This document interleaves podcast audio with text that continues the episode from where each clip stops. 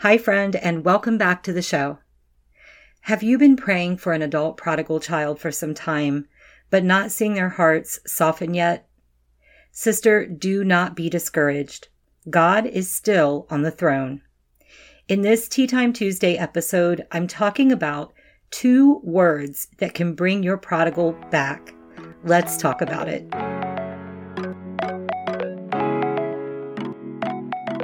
Hey, friend. Welcome to the Christian Empty Nest Moms podcast. Have you been wondering what's next for you? Did you pour so much of yourself into being a mom that now you're unsure who you are or what your purpose is? Would you love to wake up with excitement for the day, with God at the center of all you do? Are you ready to stop feeling like the best part of your life is over? Hi, I'm Jenny Good, Jesus follower, certified coach an empty nest mom of three. Also, a big fan of snowstorms and hot tea. When my youngest left home, I was unsure who I was or what my purpose would be. The self help books were not enough. I needed something more.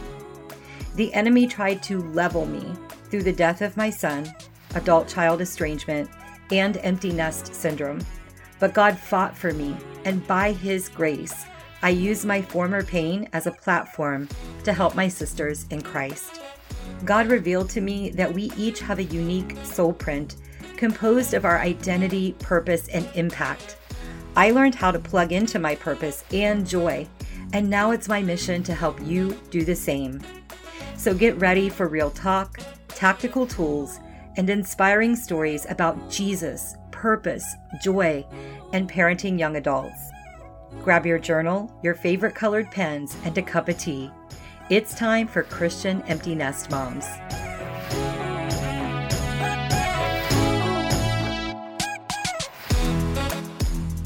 Hi, sister. I am glad you showed up for Tea Time Tuesday.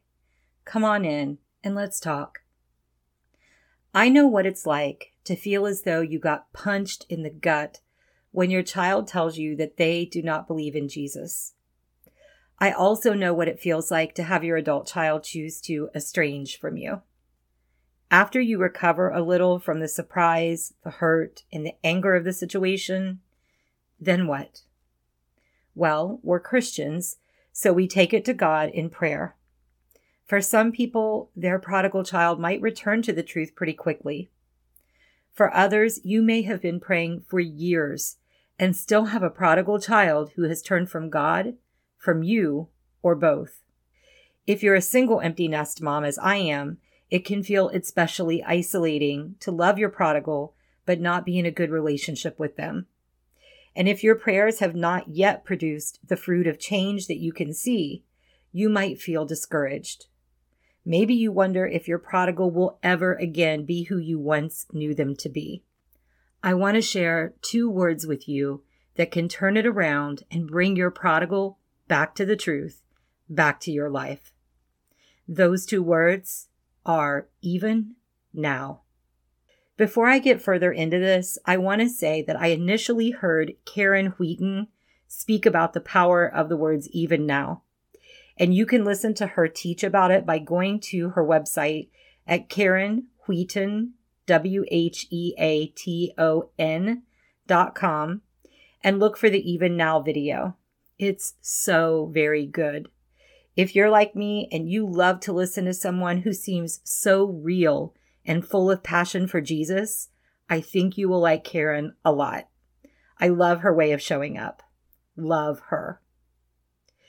Okay, when we're faced with a hard situation, the devil tries to get in our ears and tell us that the situation is hopeless. He tries to convince us that if something was going to shift, it already would have happened by now, and that at this point, it's just too late. But remember, sister, the devil is a liar. He is the author of confusion, and it is a confused mind that believes it's too late for God to bring a prodigal back. It is not too late.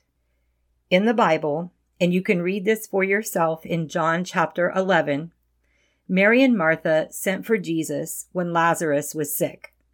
Lazarus was their brother. Jesus waited two days before he went to Mary, Martha, and Lazarus. He did not wait because he lacked any love for them. In John 11:5 in the King James Version it says, "Now Jesus loved Martha and her sister and Lazarus." Listen, if the devil is trying to tell you that Jesus does not care about your sorrow, your pain, if the enemy is telling you that Jesus has not brought your prodigal back because he does not love you, rebuke that lie. Martha and Mary may have thought the same thing, but guess what? Jesus was on his way. When he was close approaching, Lazarus had already died. Lazarus's body had been taken out of the house, and it looked like it was over. I'm sure the devil told Mary and Martha it was too late. As Jesus approached, Mary did not run to meet him. She stayed in the house. But Martha, Martha went to meet Jesus as he approached the scene. Martha expressed to Jesus that if he had been there, Lazarus would not have died. But then Martha spoke the two words that can bring your prodigal back. She told Jesus that even now, whatever he would ask of God, that God would give it to him. In the very next verse, which is John 11:23, Jesus replied to Martha and said, Thy brother shall rise again. I believe Jesus waited those two days before he went to where Lazarus was, so that Martha's great faith would be an example of the power of Jesus and the reward of faith for generations to come, even to us right now. And when Jesus called Lazarus forth out of the tomb, he came out and he lived. Praise the Lord Glory to God. Sister, hear me on this.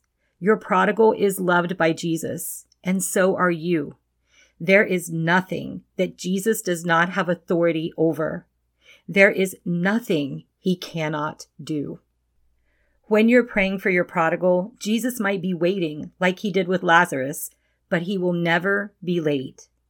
Even now, he can break chains of addictions. Even now, he can remove veils of deception. Even now, he can repair broken family bonds and he can break generational curses. Even now, the heart of your prodigal can be softened. Even now, sister, your prayers matter. I want you to get a pen or a marker, and on a piece of paper, I want you to write down the words, even now. Put that paper someplace where you will see it every day. And the next time the devil tries to discourage your heart and tell you that it's too late, tell him, no. Even now, my Lord can bring my prodigal back. I am believing this for two prodigals of my own, and I hope that you will believe it with me. Before I go, I want to give you an invitation. If you'd like to get one on one support to battle the enemy over your adult child and to connect with purpose and happiness, regardless of what's going on in your empty nest chapter, reach out to me by email. It's jenny at christianemptynestmoms.com. Jenny spelled J E N N Y. Tell me a little bit about your story, and we can set up a time to talk on the phone and figure out if coaching with me would benefit you. I encourage you to pray over it and then reach out if God is leading you in this direction. I'll put my email address in the notes for this show as well. Okay, friend, that's what I have for you this time. I hope that it has encouraged you and I hope it blesses you.